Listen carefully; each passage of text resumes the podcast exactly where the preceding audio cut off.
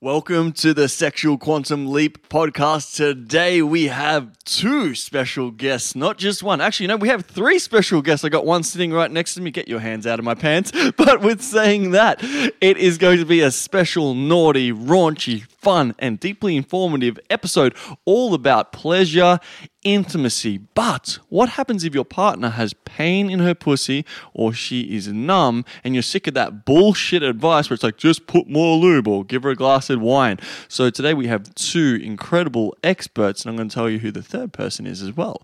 But the two experts we've got across from me is Aaron Michael. My God, this man has just a wealth of knowledge, and I'm actually at his house at the moment, and he's taught me so much already about sexuality. And we did an in person demo, so I want to say thank you so much for that experience. And I learned a lot, and I've seen how much it's impacted my partner. And you've had thousands of experiences with women doing professional work, body work, and not to mention all the other stuff you've done. So it's just an absolute honor to learn from you. And just like I'm blown away with just the conversations we've had.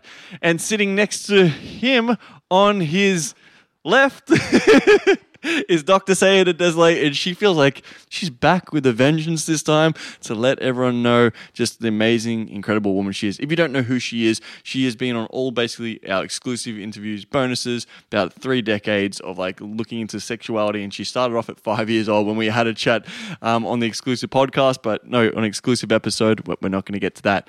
And then on my left over here, I have got the head coach and the COO at SQL, which is the most beautiful incredible Isabel. Thank you for being here. You are so, so amazing. And thank you for all the work you do behind the scenes. Now, let's jump right into this. Aaron, Saida, I feel a little bit intimidated, but I'm just excited because these people, seriously, like, people go, Where are the people who can teach about sexuality in the depths? I'm like, They're sitting in front of me and I'm in their freaking house. So I'm honored and I'm blessed. So let's jump into it. Aaron, do you want to give a little bit of a backstory just about who you are and how you started? And then we'll pass the mic over to Saida and then we'll go from there. Well, to go ahead and put it like in just a very, very brief moment, the I started basically out of need. Um, my former wife, when we got married, literally her pussy went numb, started to have vaginal pain. And then from there, that kind of jumped me into how can this be removed? And ended up meeting an amazing midwife, ended up then having, I was in Denmark at the time, had uh, like 50 or so women come in the next three months to get a session um, with the simple technique that I had learned from this midwife, Susanna Rorsko, fucking amazing woman. And then from there, the technique started to grow. And that technique ended up growing into my own method. And Sus the basically came to me, he's like, Aaron, what you're doing is beyond what I showed you. You need to come up with your own name for this methodology. And I quickly realized, wow, okay, well, if this works for removing pain, removing numbness, there's no one that's able to handle this. Like, you know, then what is it that can be done if we take this same basic knowledge and apply it to penetrative sex? And that's then where the suction sex method came up, which is the opposite of friction sex, which is you know basically one dimensional. It's about being bigger, going harder, and faster. Whereas suction sex, you focus on creating suction seal and focusing sensation around creating suction between both parties, which stimulates both genitals 360 around, and it just ends up like taking things to a whole new level. And it's been really fun to go ahead and dive deep into exploring and developing that methodology with uh, Dr. Saida Desilets. And the men's work ends up coming from my own self. I had had a kidney stone when I was 21, and the first time I masturbated, I was 19, and it was actually from the multi-orgasmic man was how I learned to masturbate. And so when I first then had sex at 21, um, I ended up basically it was just like kind of lasting for a long time and i thought that's how sex was. Until i talked to a couple of my friends and they're like no it's supposed to be like a few minutes type of thing. I was like that sounds really weird to me. And actually it wasn't the kidney stone at 21 i was I think it was 24 and had this kidney stone and all of a sudden it cut me and i was basically like just getting an erection and then pretty much coming very quickly. And the funny thing was was that when we're still saying it was the best sex they'd had, I go, oh my god, the standard, like the bar for what good sex is, is ridiculously low, and developed like a really strong sensitivity in my cock, so I could almost, I could really see and feel like where women had like pain, where women had uh, like ability to go into orgasm, but I still felt I was at like this kind of 60% capacity and eventually ended up healing it through a very long process over 18 years. But it helped me to relate to men and being able to teach them how to last longer and bring themselves as well as women to these ecstatic states. Now, you might be thinking, why am I bringing on another sexual educator in a very, very similar space? Because he's the fucking the man. And like I just love what he's doing and how you just practically laid out. And ever since we first met, I was like, dude, I hear I hear you, I feel you, we're on the same wavelength, and there's so many men need this support and help. So thank you for the service that you're doing to the world with all the stuff and thank you for putting yourself through these experiences and like not just like going to one little course, like the embodiment and how much you've actually learned along the way and just practice and constantly being a student. I'm like and when we did that session the other night, it's like you were just there and just like no ego, man, just like here's how you do it. Take your time, relax. I'm like, thank you. So thank you from the bottom of my heart and the work you're doing. It is absolutely phenomenal. Now, Saida, who Andrew. are you? Because this is the first time you're on my public podcast, apart from I think we released a meditation where a lot of men have self pleasure to your voice, and I definitely had. and when I met you even the first time, I'm like, it, was just, it was such a great conversation. Yes. Well, I'm Dr. Saida Desilets, and my formal background would be a psychologist with a specialty in psychosexuality. Sounds like a lot of mumbo jumbo, but basically, it's just a love of the human being, the love of being messy. So, we all have a lot of emotions, and being sexual, and that beautiful combination of the holistic person a lot of my work has focused on women, my own story. Yes, I started teaching at five, but my own healing story started after a near death experience post a violent rape. And I had to find a way to heal my body and heal my psyche. And so my methodology was birthed out of necessity because I was given two weeks to live. And from that emerged uh, the work, and many women were like, "I don't know what you're doing, but I want what you have," and so that's how it all started.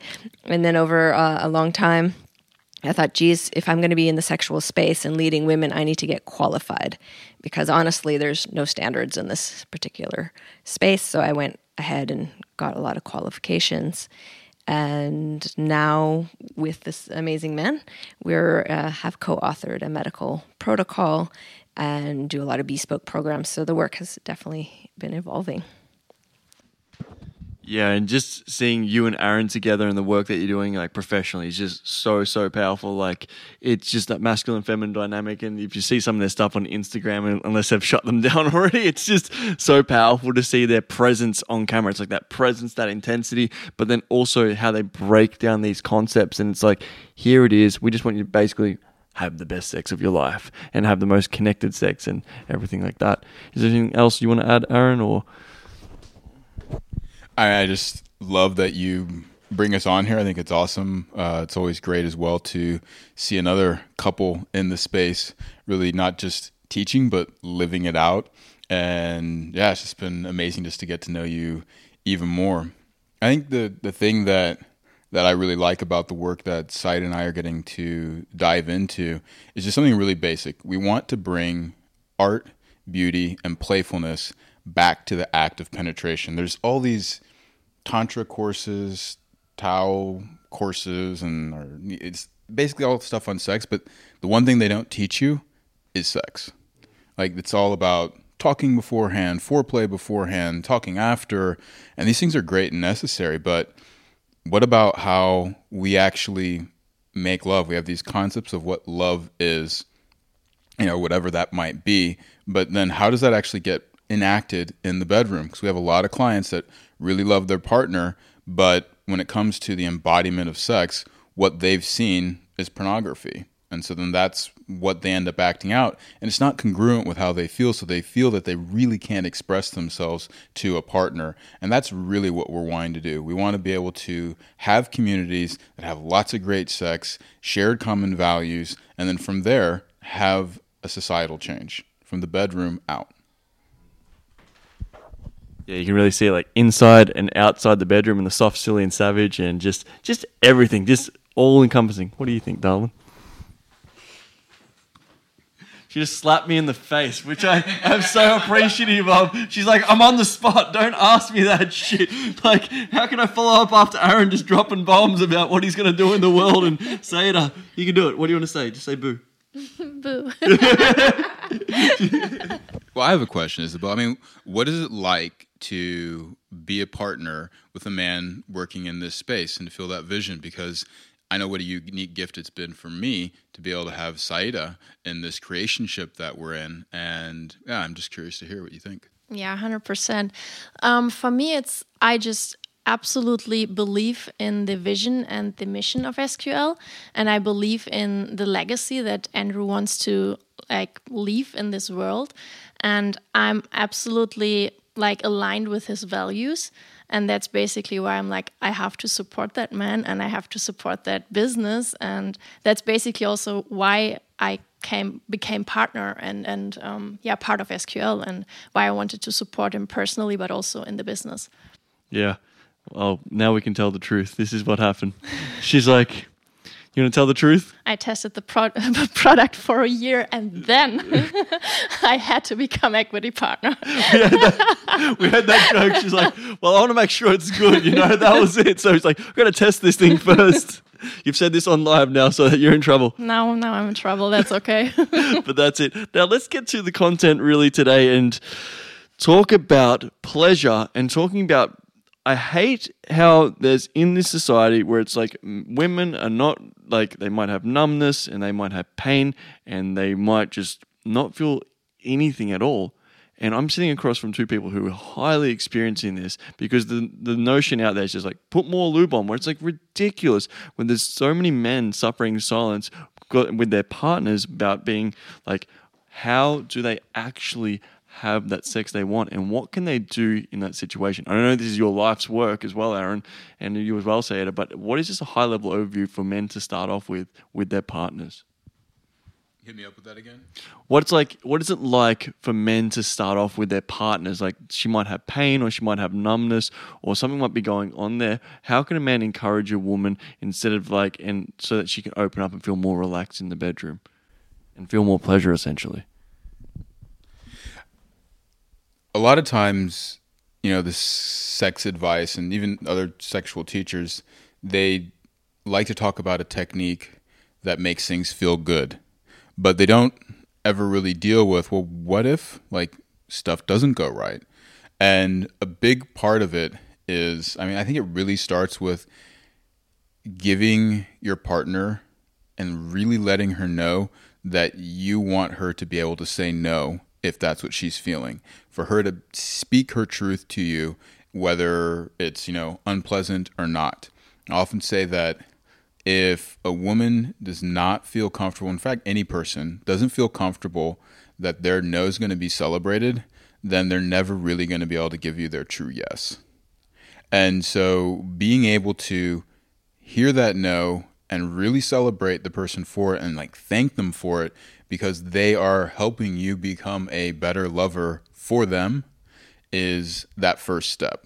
And then from there, it's not as big of a jump during a sexual experience for the woman to say, I need you to slow down. I'm feeling a little bit of pain. And then the next step too is when you hear a woman speak her truth or your partner speak their truth, be responsible, meaning able to respond to that. Slow the fuck down. Pause. Look in their eyes. Check with them. That's going to create trust. And then from that trust, you're going to be able to go into the deepest levels of celebration. And that whole cycle of truth, responsibility, trust, celebration, truth, responsibility, trust, celebration is what intimacy is built on. Intimacy means in Latin to leave an impression upon intimare. And so you are leaving literally what impression, whether it's good or bad, but that impression there creates intimacy and it's what we talk about as the embodiment of love. Because now all of a sudden, truth, trust, responsibility, celebration, being present, they actually have things that you do body to body. So they're not just an intellectual concept of roses, fireplace, and flowers. Maybe some unicorns and rainbows as well. So, the beginning, you were asking, how do we set couples up for success? I'll speak maybe to the female side. And so, as a, a woman uh, wanting to receive and say you do have pain and or you don't feel anything, first of all, just having to deal with the shame that comes with that because women are often put in this position where you need to be the sex goddess, you know, scream with multiple orgasms and squirt everywhere and, and perform at a drop of a hat. It, it doesn't matter if you have like six kids and you run three corporations and you're doing all this stuff. At the drop of a hat, you have to be the sex goddess that is not cool. So to give women permission to to feel their bodies, to sense into, well, what do I actually really need right now? And as Aaron was saying, by excuse me, expressing our no, it can soon become a yes if that no is received right? So learning to say no, no is sexy. There's a lot of work that I do with women around no is sexy, being able to find that boundary, find the truth, say it. And you don't have to say it in a mean way. Your no can just be clean and firm as an honoring of your needs. And then it's really important to also share what would you love? Because you can't just say no or don't do this or don't do that because it can be very discouraging on the receiving end of that. But no, but what could be lovely is, da, da, da, or what I would actually be open to right now is. Yeah, thanks for really um, explaining that from the female perspective because 100% like with the men like trying to perform as well, like I have to be this porn star, I have to do this in the bedroom and perform in, in this certain way instead of going, hang on a second, the woman's feeling the exact same thing of like, as you just said, like squirting and multiple orgasm, look a certain way, like, whoa, if we both relax and calm down, and as we're talking today about that leadership of the man, like taking that time, slowing down, breathing deeply, all the beautiful wisdom you're giving on the dominance podcast when we're talking about that. Thank you so much for doing that. It just changes everything completely. Hell yeah. I think one of the things that I love when when we were taking you through through some of these practices was, and I think why you also got it so quickly is because you focused on connecting with your partner. So as opposed to just trying to like find where X marks a spot on a treasure map and then pushing buttons and spinning dials, you did the most important thing. You tuned into your partner's breath. You then connected to her both physically emotionally, energetically. And I don't mean that in some woo woo way. What I literally mean is that you start to time your breath with them. You start to actually use the tones yourself that you want your partner to use and go into. You lead by example. I mean, and and this is what you're teaching, which is dominance, and and not in the sense of oh, I'm dominating a person to do what they don't want, but it's more that I am leading a person into the experience that they actually desire. And you can't do that unless you know what the other person's truth is, what it is that they want. As opposed to, I think, how most Doms is like, I'll tell you what you want and I'll show you how to do it because I'm not really secure enough to hear it from you. yeah, I agree 100%. And just for, from what you just said about like the experience that we had and how beautifully he was like connecting with me throughout the whole experience that made it so much easier for me to actually release those like painful moments or parts and like to really trust and surrender into it. And like that was way more powerful than the moments where we weren't that connected. So that was really beautiful yeah, what you're talking about there as well, the dominance versus domineering, hundred percent. It's like those words get everyone. Oh, dominance. He's he's he's a dominating man. It's like no, he's just being domineering. It's like dominance is like two people win. Dom, domineering is like one person wins, the other person loses. It's just like I just try and simplify it in my head, you know, and how can we have that experience where it's like leaving women better and wetter? And I just love saying that over and over, better and wetter. like I know that's what you're about. And just like when we were going through the experience, it's like you were just like do this and the tonality and the touch and not getting lost in like do you both want to talk about this like how many times men get lost in like having that perfect technique and trying to get it right then they end up fucking it up because they're so in the head and they're not in the moment with their partner I mean, yeah, like we find that's actually quite frequent. And in, in one way, I think it's a way to maybe cover up an insecurity because then you can go, well, uh, Dr. Saitis said step one, two, and three, and I did that, so the problem must be you. Versus going, how can I become masterful at this, which is tuning into the person and then seeing how step one, two, and three connects to that person in that moment at that time according to what they need. And and that's what we talk about like having an art to like penetration and bringing beauty into it. And then if you can make it playful, it just takes a lot of that stress out. And so, as opposed to really teaching techniques, we talk about this as a methodology because what ultimately we want is for people to up their sexual IQ, not just have a, another 50 techniques to. I mean, you'll hear kind of everyone on their podcast, I got another 100 techniques that I can teach you to do this, as opposed to, well, how can I actually begin to learn how to use my body and my mind to to navigate the situation creatively given the tools that I have. And that's what is sexual IQ, or what Saida will refer to as erotic intelligence. I also wanted to point out that to become masterful in any art, whether it's swords play or anything, oh boy, you need to practice. You need to actually do the thing. And then you need to get feedback. So you can't be in an echo chamber. So someone who practices alone and never engages their art outwardly to get feedback won't be known as a master of that particular art.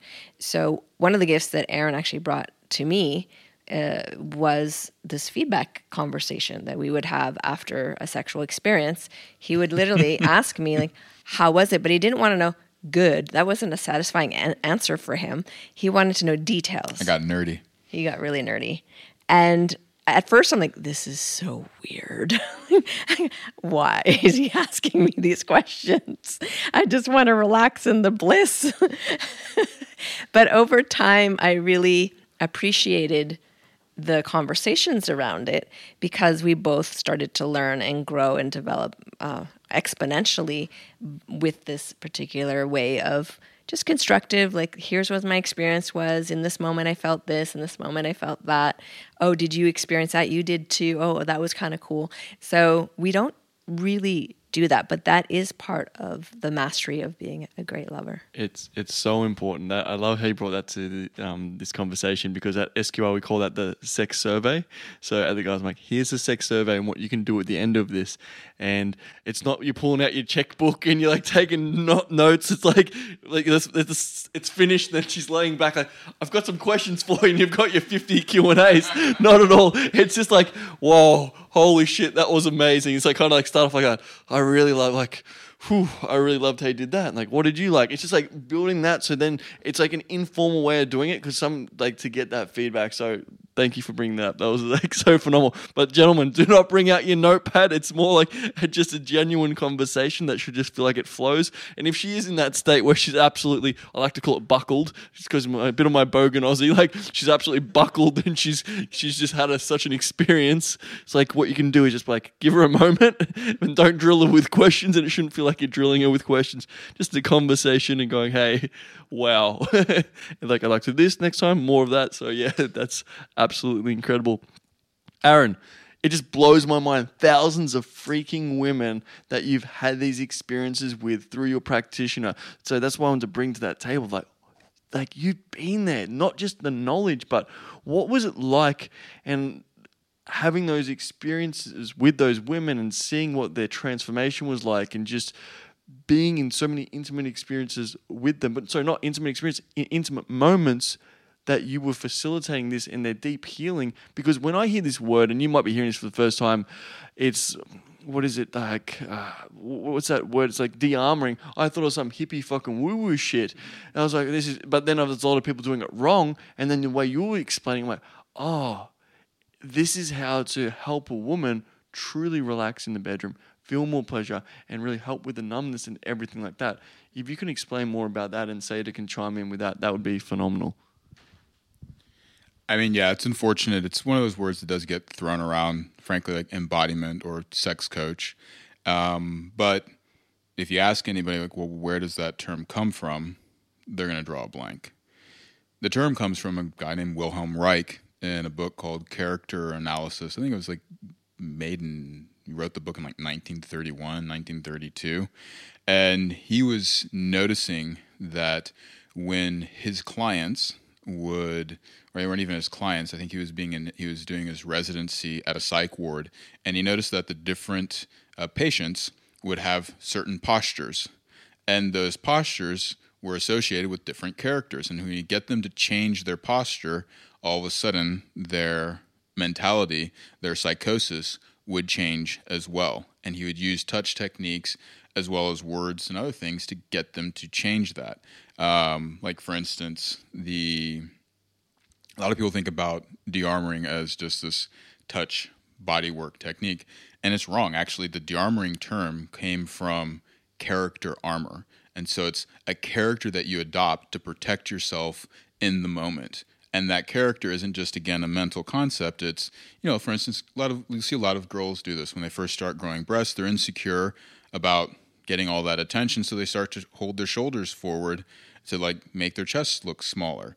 Or I mean, there's just lots of different things. If you're depressed, you literally the word depressed means down. Like so, you're going to hold your head down versus having hold your head up high, son. You know these type of things get people to change then their persona, their character.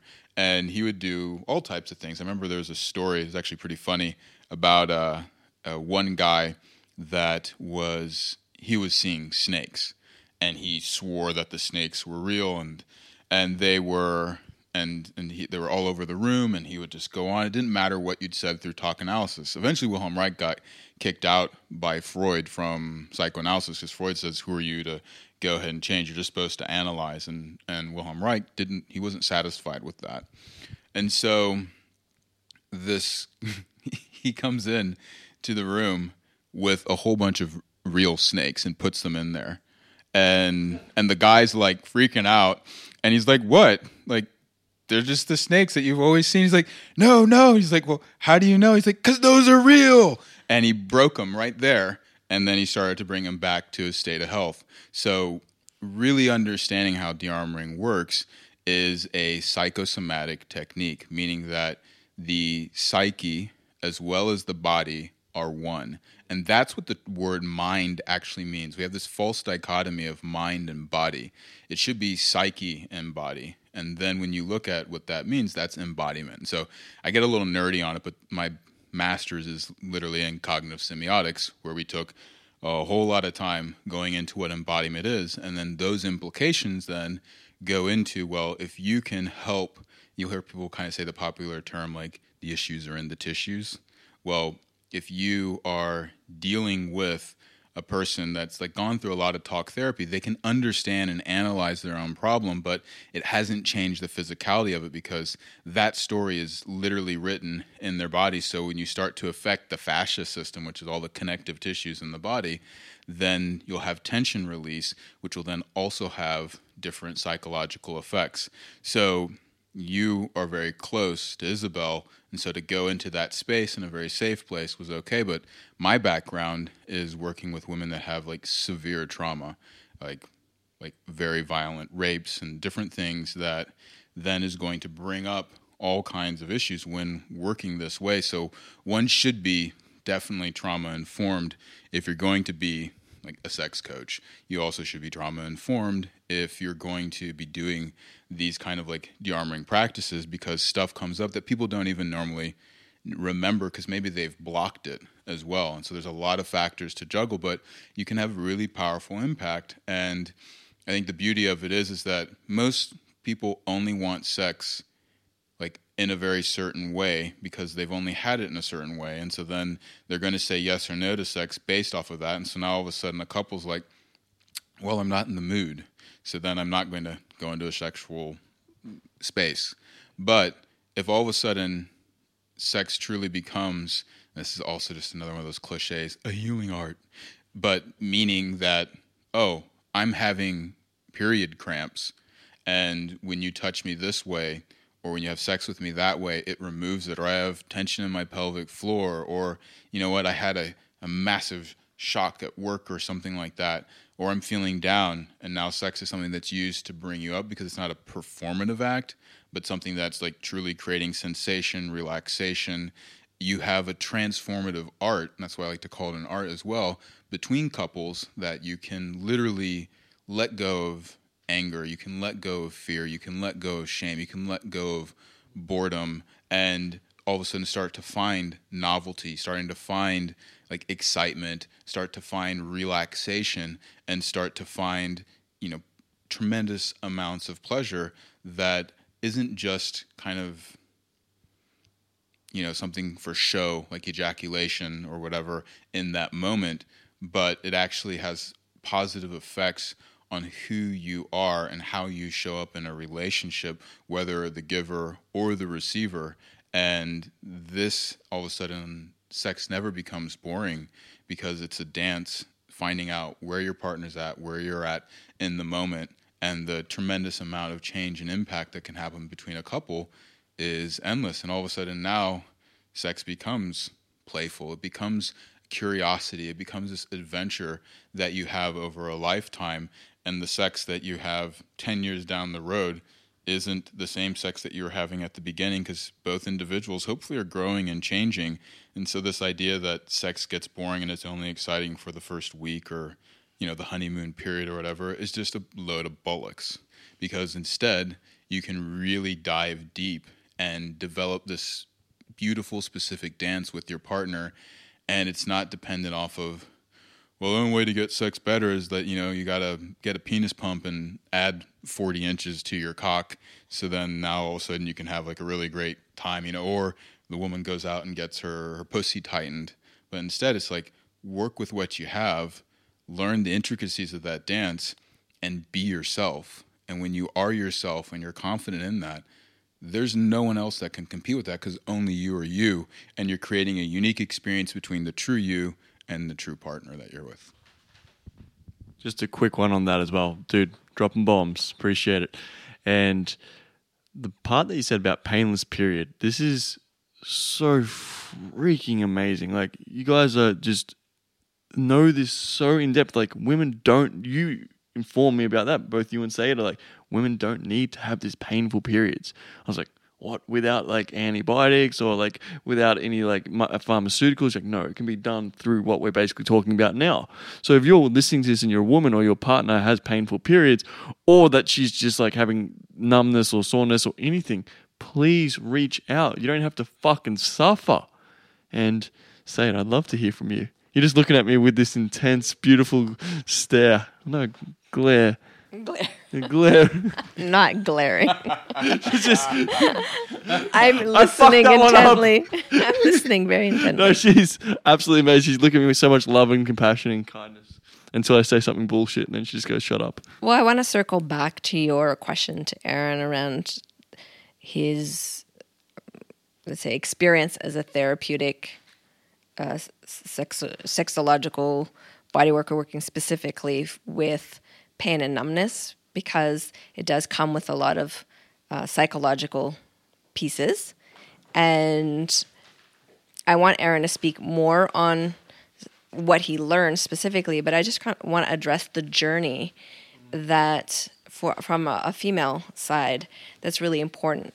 One you just named that women believe somehow that periods are just painful and you just put up with it. And some of our clients have been on the the first day of their period they take like 20 painkillers you know, and they do this for decades. And after one session, they're pain free.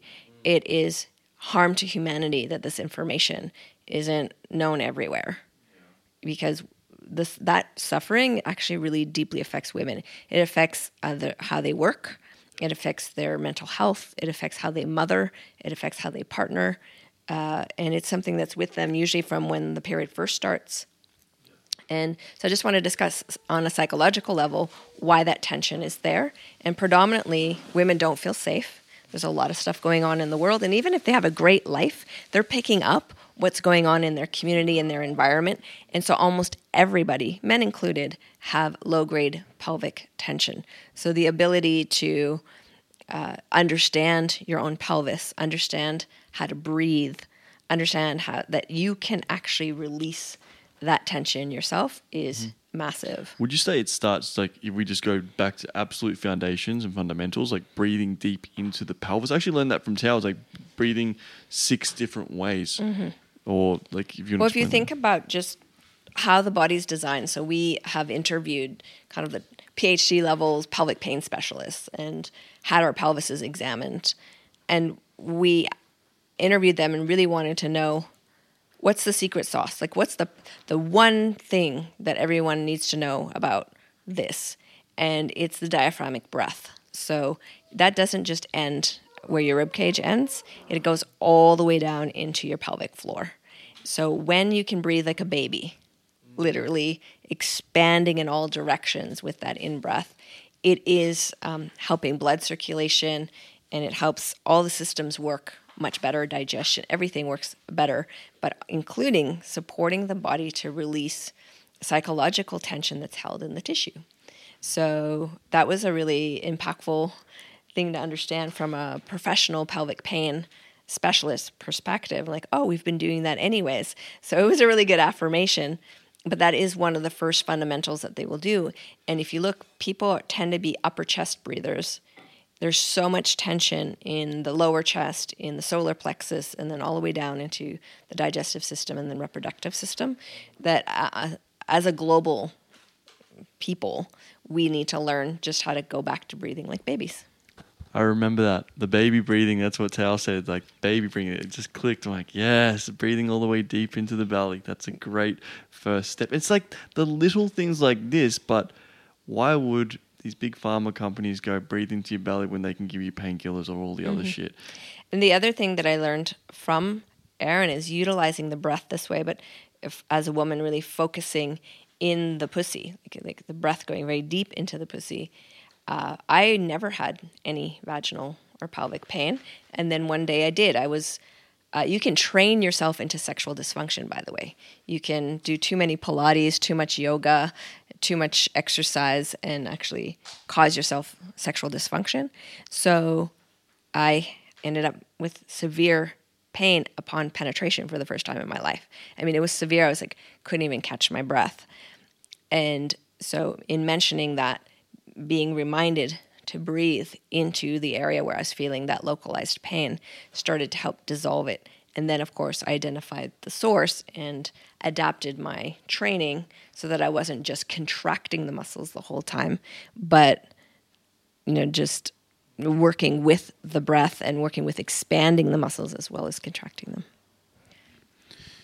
Yeah, I was, it kind of just came to me when I was noticing how most women would go about pleasure. So, like, I had gone through and seen like some different tantric circles or even when working in sessions like the typical thing was that a woman would kind of like curl in on herself squeeze her abs try and squeeze her pussy as hard as possible like to choke as much sensation out of her body as possible. And it's just like that's not helping relieve tension. So what would be the opposite? Well okay be rock your butt back open your chest up like take a deep breath in push the pelvic floor out and voice uh, with resonance in your voice would be the opposite. And lo and behold this would start to relieve tension. So these are some of the first things that were coming through as i was just giving sessions away for free because i wanted to learn to be able to help out my ex-wife to be able to relieve pain. And then i noticed oh wait well what happens if we then go the next step and the next step? And all of a sudden there became like this very clear like methodology that formed, which was reversing a lot of the things that, as Saida was saying, we train ourselves into. And by the way, what is it that most guys do when they're in front of a computer? they're also curled in on their body. They're also squeezing away to try and get pleasure, beaten with their hand as fast as possible, and being silent. So, literally, the same thing that works for women to be able to relieve tension that causes pelvic floor pain are very much the same techniques that work for guys to be able to deal with premature ejaculation, penetration anxiety, performance anxiety, and all the different things, erectile dysfunction uh, that ends up happening because they put not just their body in a stressful state, but then what ends up happening is that the psyche also goes into a stressful state, and then there's kind of a loop that ends up happening between the two. I've actually got a funny story, but it's actually not that funny, but it actually encapsulates what we're talking about. So it's like this. I say that example a lot when guys are at the computer. So they're at the computer, they're like tensed over, they're hunched over, they're like tense in the neck, they're tense in the face, they're tense in the chest, they're tense in the stomach, tense in the cock, and then they're like holding it as hard as they freaking can, and they're like going they're going quick as they can, and they're like doing this when they're 12 or 13 years old, and then like they're going and they, they know dinner's in about 10 minutes, and then they hear their mum going, Andrew, dinner's ready. So they like hear their mum's voice while they're in this tense fucking position. Like, I'm coming. Like, you know, like, and they're fucking going faster now. So it's like the whole body's even tense. And then when they do come, it's like, oh, fuck, trying to cover it up. It's like, dinner's ready. And then like, you're like, fuck. And you're like, their whole masturbation cycle is created from this funny but ridiculous situation where men go, fuck. And then you have housemates. And then you're like, I can't make any noise because if fucking Jeremy hears me in the shower, I'm fucked. So I'd love to hear it from a female perspective. I'm sure it's similar because I don't have that and I'm not that way Klein, We're not going to go the conversation we were talking about the other day, but I'd love to hear what was it like as a female growing up from both your perspectives and like your pleasure and what you felt like you could or you couldn't do. Yeah, definitely did feel kind of like yeah a little bit taken aback from like being really liberated um, even though we were quite open at home and we were talking quite open at home about things at least with my mom. But still like when it came to self pleasure and such it, it was for a long long time something that you shouldn't do that is somehow taboo that you should only do like behind closed doors in a way. And so of course you were tensed up and you weren't really relaxed around that and you were also not really sharing about that with anyone and I feel like that causes a lot of the pain um, in the first place because I, I had severe like pain whenever I got my period. Like the first day, I sometimes had to, to take a sick day because I wasn't able to move. I had to lay in bed. I, I had like I, I, was lying like a little baby with a hot uh, bottle on my um, belly because I couldn't just move. And um, I didn't want to take that many painkillers back in the day. And um, I kind of like evolved um, or developed some sort of techniques that helped me to release some part of those pain so that I were able to work, but still I was functioning, so to speak, but not really like feeling great. And um, after this little session that we had the other day, where um, Aaron Saida were um, showing us just how to basically get rid of that pain, I was pain free the next day. I felt so much more at peace in my whole body and so much relieved. And um, I think I have never ever had such a like blissful, so to speak, period. So that was that was really amazing. And when when it comes back to self pleasure and and like how, how it was growing up, I don't really feel that um, there was like this expansive, liberating kind of feeling around it. It was more like, yeah, as you said, like this clungy, like I don't know. It, it was just not great, and and therefore, um, you had to explore the, that side of yourself and also those um, yeah your body basically and the connection between your body and your mind later on. And i'm so glad that i had the chance and that i met people where i could talk openly about that and where i could explore more in depth about it so that i'm now here where i am and, and not in that place anymore because yeah. And i wish a lot more women would would be able to learn about that and also men how they can support so. Thank you. I think your story is very normal. I think that's the normal story for almost every client that I've had. There's a degree of shame, there's a degree of lack of knowledge, and a lot of suffering. And as you said, it's nice when also our partners know what to do because they don't like when we're in pain. For me, it was a little different. I think I am an anomaly. Um, my parents both were brought up in religious culture in French Canada. And so when they had their children, they're like, we are not bringing in these religious shame principles around sexuality. So I was brought up encouraged not not not they had pom poms on and cheered me on or anything, You get it, girl. Like you know that. but but just like not discouraged at least and given boundaries like they had to give me boundaries though because I was masturbating everywhere. You know, there would be like guests showing up for dinner, and I'd just start masturbating in the middle of the living room. As They- you do, though, like- as you do. Uh, or my mom would be, you know, going down the grocery aisle, and everyone would be staring. She'd look down, and I'd be like, "Hey," you know, just kind of like masturbating away on in the front of the shopping cart. So she had to teach me some boundaries and like where to do it, where not to do it, as a a very very young child. Can you just pause for a second? I'm trying to catch my breath. Most kids are going for the candy, and you're going for your candy. You know, like. All right, Aaron, you can take the mic.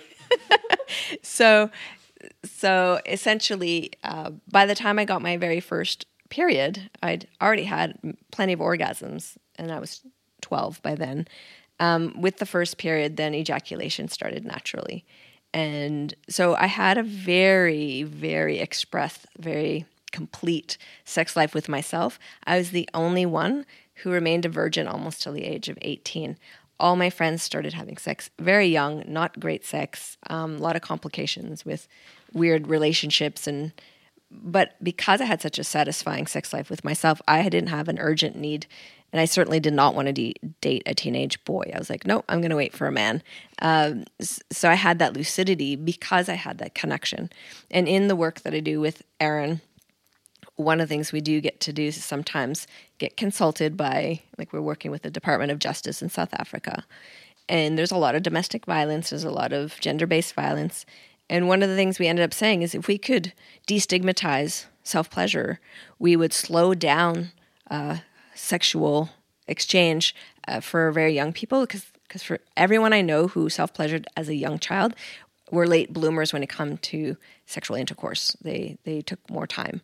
Uh, the ones who didn't do that would start very young, exploring with other bodies. So we would have we'd be more at choice. We would understand our bodies more. We'd be more familiar with ourselves. So it actually would change the societal pain around uh, relational sexual experience simply by destigmatizing uh, being with your own body. So I just wanted to share that. I think all stories are really um, important, and I know that mine is a bit of an anomaly, but maybe that's also why I teach how I teach, where I'm leading women into what's possible for themselves.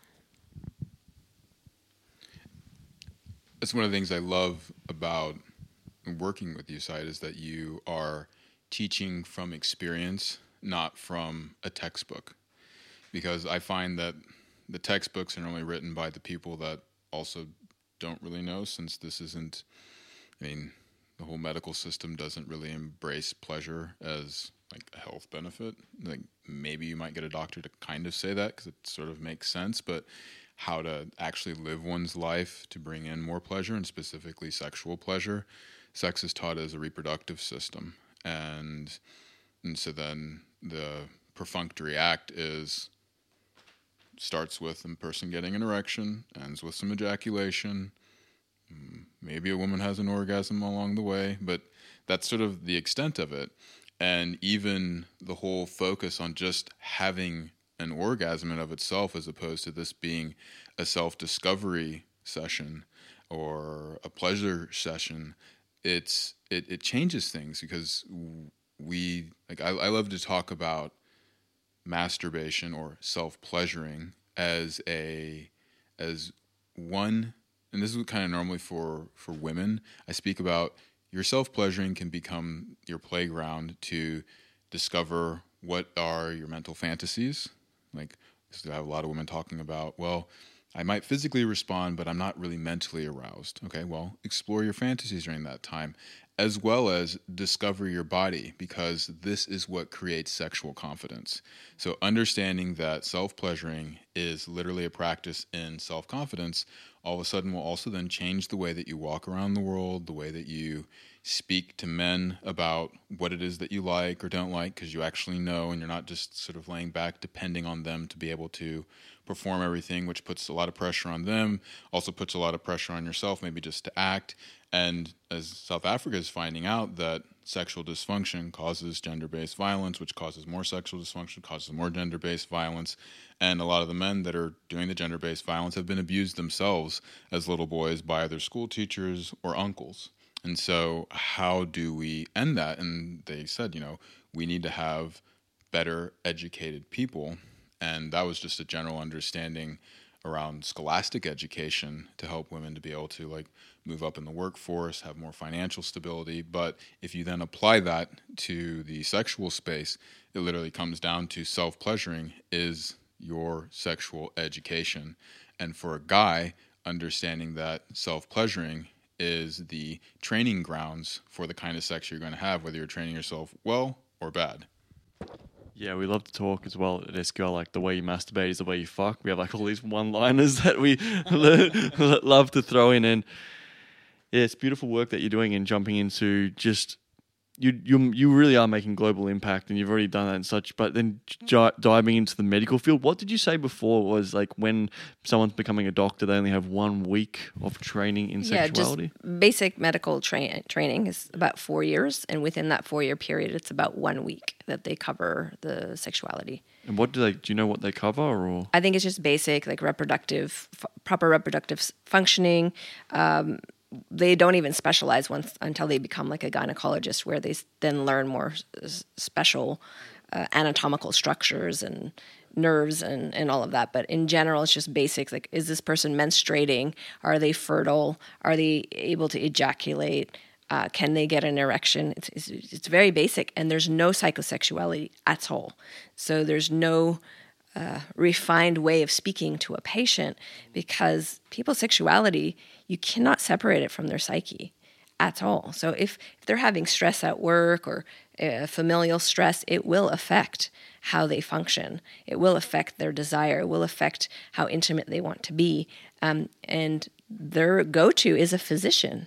They don't go anywhere else. And if that physician is not skilled, they're just going to be assigned a pill. Like here's the Viagra or or for the woman like drink more wine or you know whatever the, the brief solution is What what is it for a woman? Do they have a pill for a woman where it's like, yeah, they're not getting wet? What what's the usually solution apart Lube. from Yeah, is, th- Just th- lube. Is there is there a pill that can help with lubrication? Like- no they'll sometimes depending on the age um, assign like a prescription for topical estrogen uh, but that's not great especially for male partners because you're absorbing estrogen through the cock um, so really good doctors which tend to be more trained would would not assign that they would give more like dhea um, topical or suppositories I have a question that's on topic, but it's a little bit off topic. The wait, wait for it. It's more about when men are like going, "I'm going to make her come." I'd love to hear your perspective as well, Aaron, and I'd love to hear like the female perspective. Like when a man's like, "I'm going to make her come," it's like you can't make a woman come. What is your advice to the men out there who think they have all the superpowers, but really they're just like, buddy, you don't? But then also, what is the man's responsibility so then he can allow the experience so then she can feel more comfortable so she can come? Oh, it's getting juicy in tuck. Yeah, as you said, first and foremost, you can't make anyone do anything. Like if you're telling me I make you come, then I'm just yeah, good luck with that.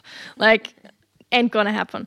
So what you can do is you can allow me to feel safe. You can allow me to feel um, able to open up and to really like tap into my body and, and feel. That allows me to actually feel arousal, to actually feel the the opportunity to get into the state of like feeling orgasmic. But you will not make me come at all. So being authentic and, and really being in your own body will help me to tap into my body and to be authentic as well, which ultimately will help me to orgasm at the end of the day.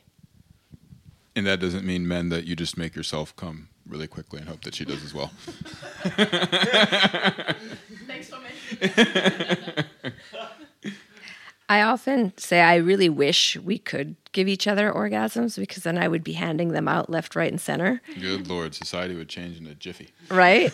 if I could hand a woman a bowl of orgasms, I would be doing that like every day, all day long, just because uh, that experience of pleasure on that level is really healthy um, for the body. But unfortunately, that's not the case. So each individual is the creator or creatrix of their own pleasure and the capacity to orgasm is really on them. It's how much the nervous system can handle the firing signals in the system of pleasure and how open is the body. So earlier we talked about opening that front body, softening that. That's that's really important. There's a lot of nerves that go through the central line that affect orgasm. So it's not just in the pelvis. It goes all the way up through the hypogastric nerve, the vagus nerve, and all of these require that the front body actually opens and softens for orgasm to actually have a possibility of existing. That's amazing. I've got a little funny story actually. I don't know if this is true or not. I don't know where I heard it. I forgot, but it's absolutely hilarious. So what ended up happening? There was this cranky old lady who was about seventy years old, and like she was just cranky, and like the the the, the her her parents were just sick of no the children were sick of like grandma being cranky. So like how can we do this? They, they sent her off to somewhere to see this person to like how can we basically make grandma not so cranky? So what they said they go they sent her to this pretend doctor. But what this pretend doctor was it's like basically grandma you need at this age, you need to make sure that you're washing yourself more thoroughly around this area.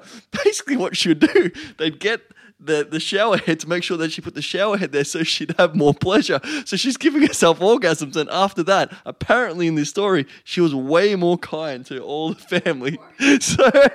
Christmas must have been great that year. Grandma was just giving out the gifts. so she wasn't cranky. I don't know if it was a true story or not, but when I heard, I was like, that fucking makes sense. If my mum, if you're listening to this, if you're ever cranky, I'm going to send you to a doctor and just tell you to masturbate. yeah. yeah. So we're, we're gonna change the retirement home culture real quick. Get the right shower heads in the retirement homes. Hey, that's, happy. That's a good business model. Like the good, like that kind of vibrates a little bit, but it's like, Grandma, just you got to make sure you clean that area. Like, oh, she's cookies are on me this year. You know, like that's it. well, there is this myth that when you hit a certain age, and it almost seems like after your 20s or whatever then sex goes downhill but mm. it's just completely untrue. It's like anything the more you learn a skill the more you learn your body the more pleasure that you're going to end up discovering the more that you're going to end up finding. And I mean when I when this so to get back to your question on do you make or give a person orgasm? I mean orgasms happen because blood flow goes to these erectile tissues that then delivers oxygen and oxygen helps the nerves fire. So unless you can like force a person to have more blood flow to an area like how do you do that? Well the way you do it is that you help the woman become an active receiver. So this is some of the two concepts that we speak about a lot in suction sex active receiver adaptive giver because the standard is is that the person on the receiving side starfishes, you know, like kind of has legs and arms out, doesn't move, doesn't breathe, goes silent, and meanwhile the person on the giving side sits there and just pumps away madly, harder, faster, bigger. Hopefully they have a big King Kong penis, and then forces the person into orgasm, as opposed to with suction sex you have the woman become an active receiver. And this is like like really practical things. This isn't just another concept. It means having the person on the receiving side go use hip movement coordinate their hip movement with the breathing so that they're doing that pelvic floor push which is going to help with engorgement. And then once you have engorgement then you can incorporate the squeeze and other different forms of breathing which we could go into more. But the other thing is too as opposed to suppressing the voice allowing oneself to voice out is going to then bring in a whole lot more pleasure, a lot more sensation. It activates the vagus nerve. I mean, there's a whole bunch of things that happens that you could get really nerdy why these things work.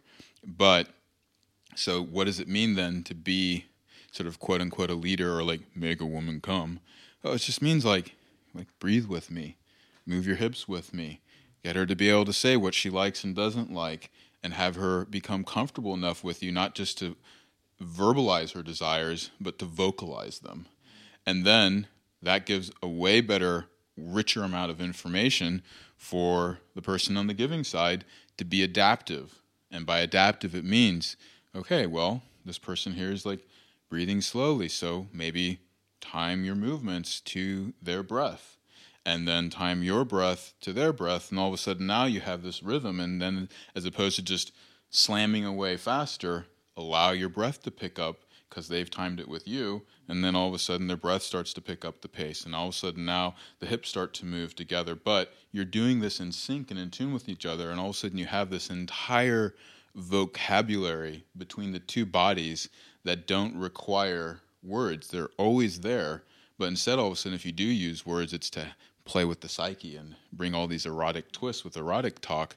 But this is what this is this is the way you quote unquote make a person have an orgasm. It's by getting them to be active and then once they reach a certain level of activity, then you also will naturally go into a surrendered state. You can't just say surrender it's the person moves and then they open, then they go into surrender. And then at that point, they may be more still, but it's because they've encouraged you and you've reached that arousal level, a level where then like the givers really has listened deeply and then can really help drive the the person on the receiving side into these deep states of ecstasy.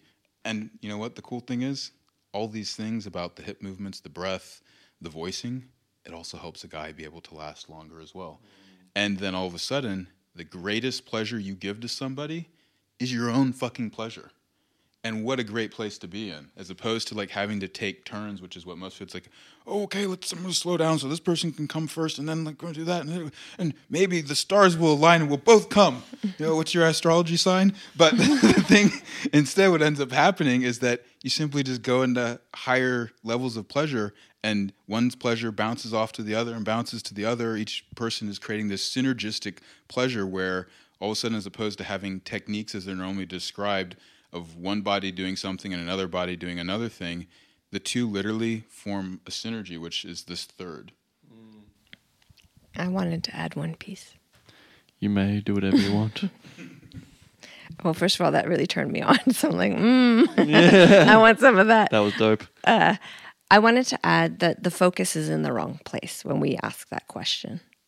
So, research has now shown that for the brain and the body, what's the most nourishing and the thing that really fuels the body is not the orgasm itself, it's all the phase prior to the orgasm.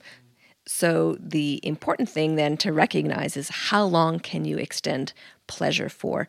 And can you actually follow pleasure? And can you let yourself experience sensation of pleasure without making orgasm the goal? Orgasm's like the side effect.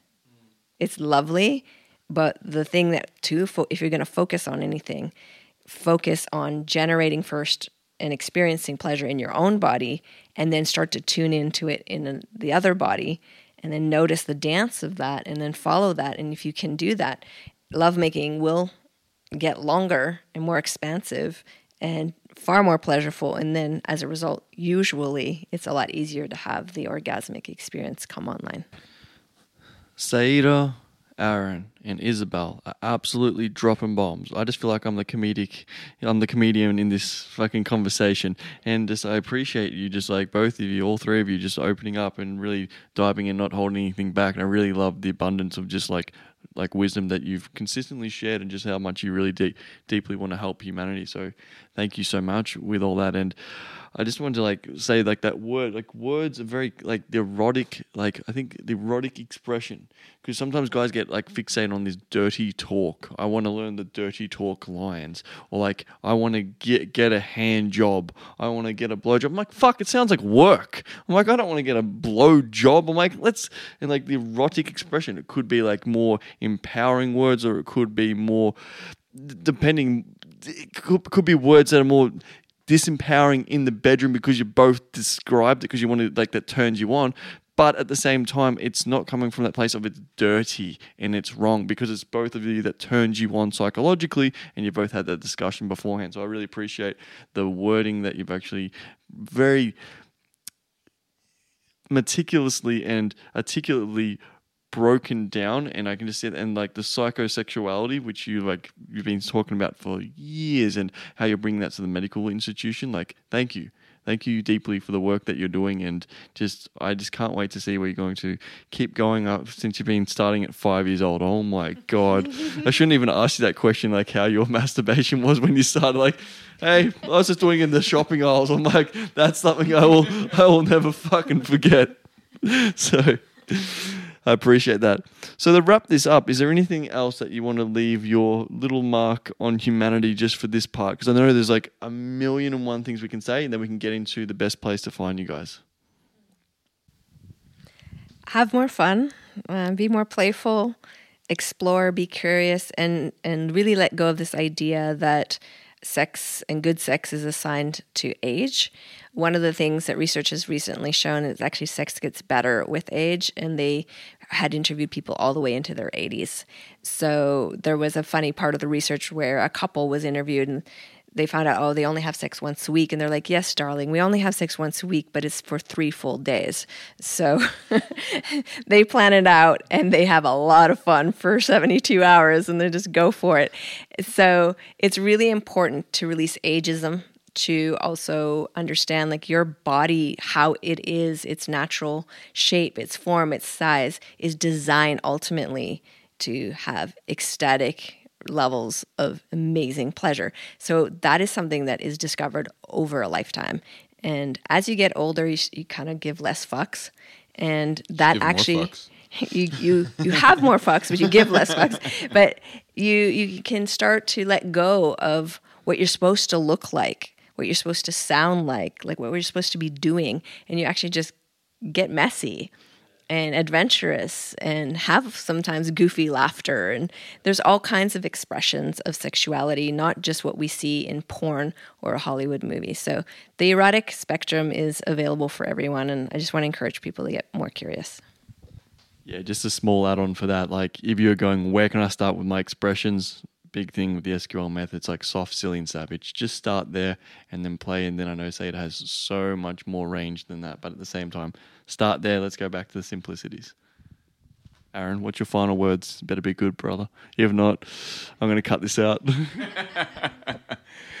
there is this myth that there is no such thing as long term romance. You know, everyone gets the seven years itch and it goes away. And that's been shown to be wrong. And it's actually quite simple the recipe for long term romance, besides keeping the mic closer to one's face, is that you have shared hobbies, playfulness, and novel experiences.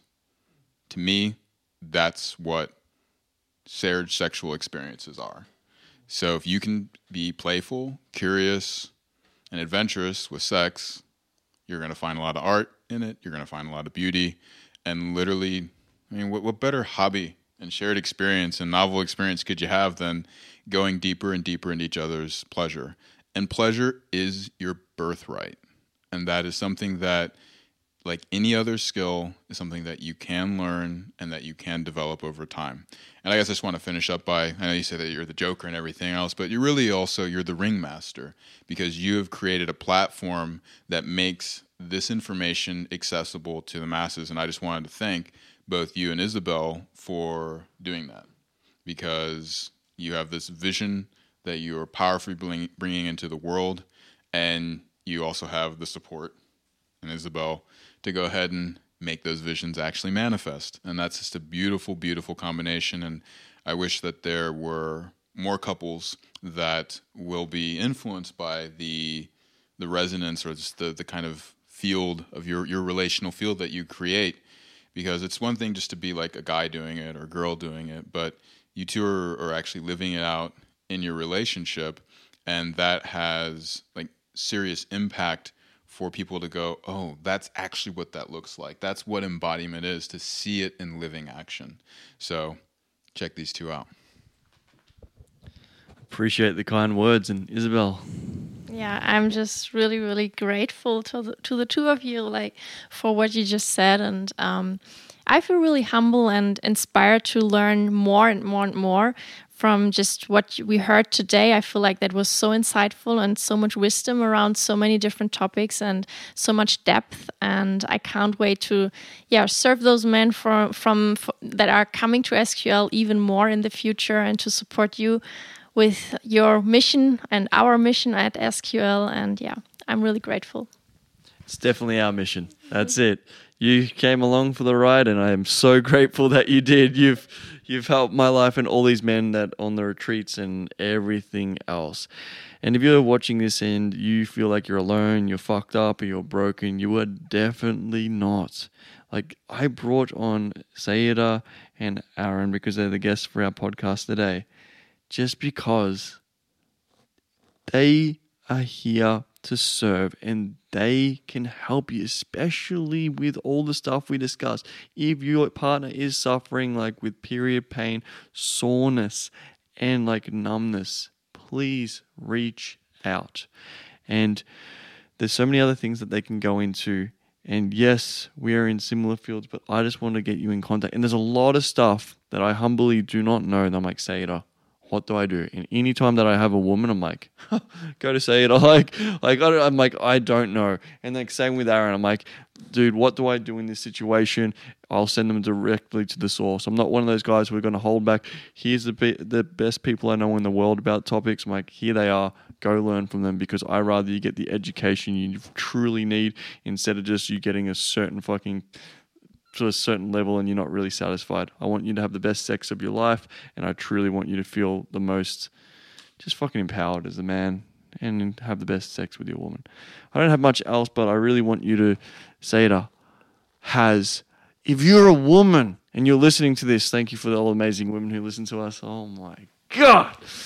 now, with that being said, Saida has what do you have, Saida? Tell them. I want to hear from your beautiful, sexy voice that I've jerked off to so many times on all your self audio pleasure. She has, she, by the way, on this, I think it's here. She has a self audio where you can go listen to and do your self pleasure. It is phenomenal. And when you do that, you just like hear a voice like, hi Saida Desilets. And I'm just like, mm, just touching my whole body. I'm like, oh, fuck yeah. Like, this is good. And then when I hear her voice in person, I just instantly get a boner. So it's awkward for everyone. But what's up?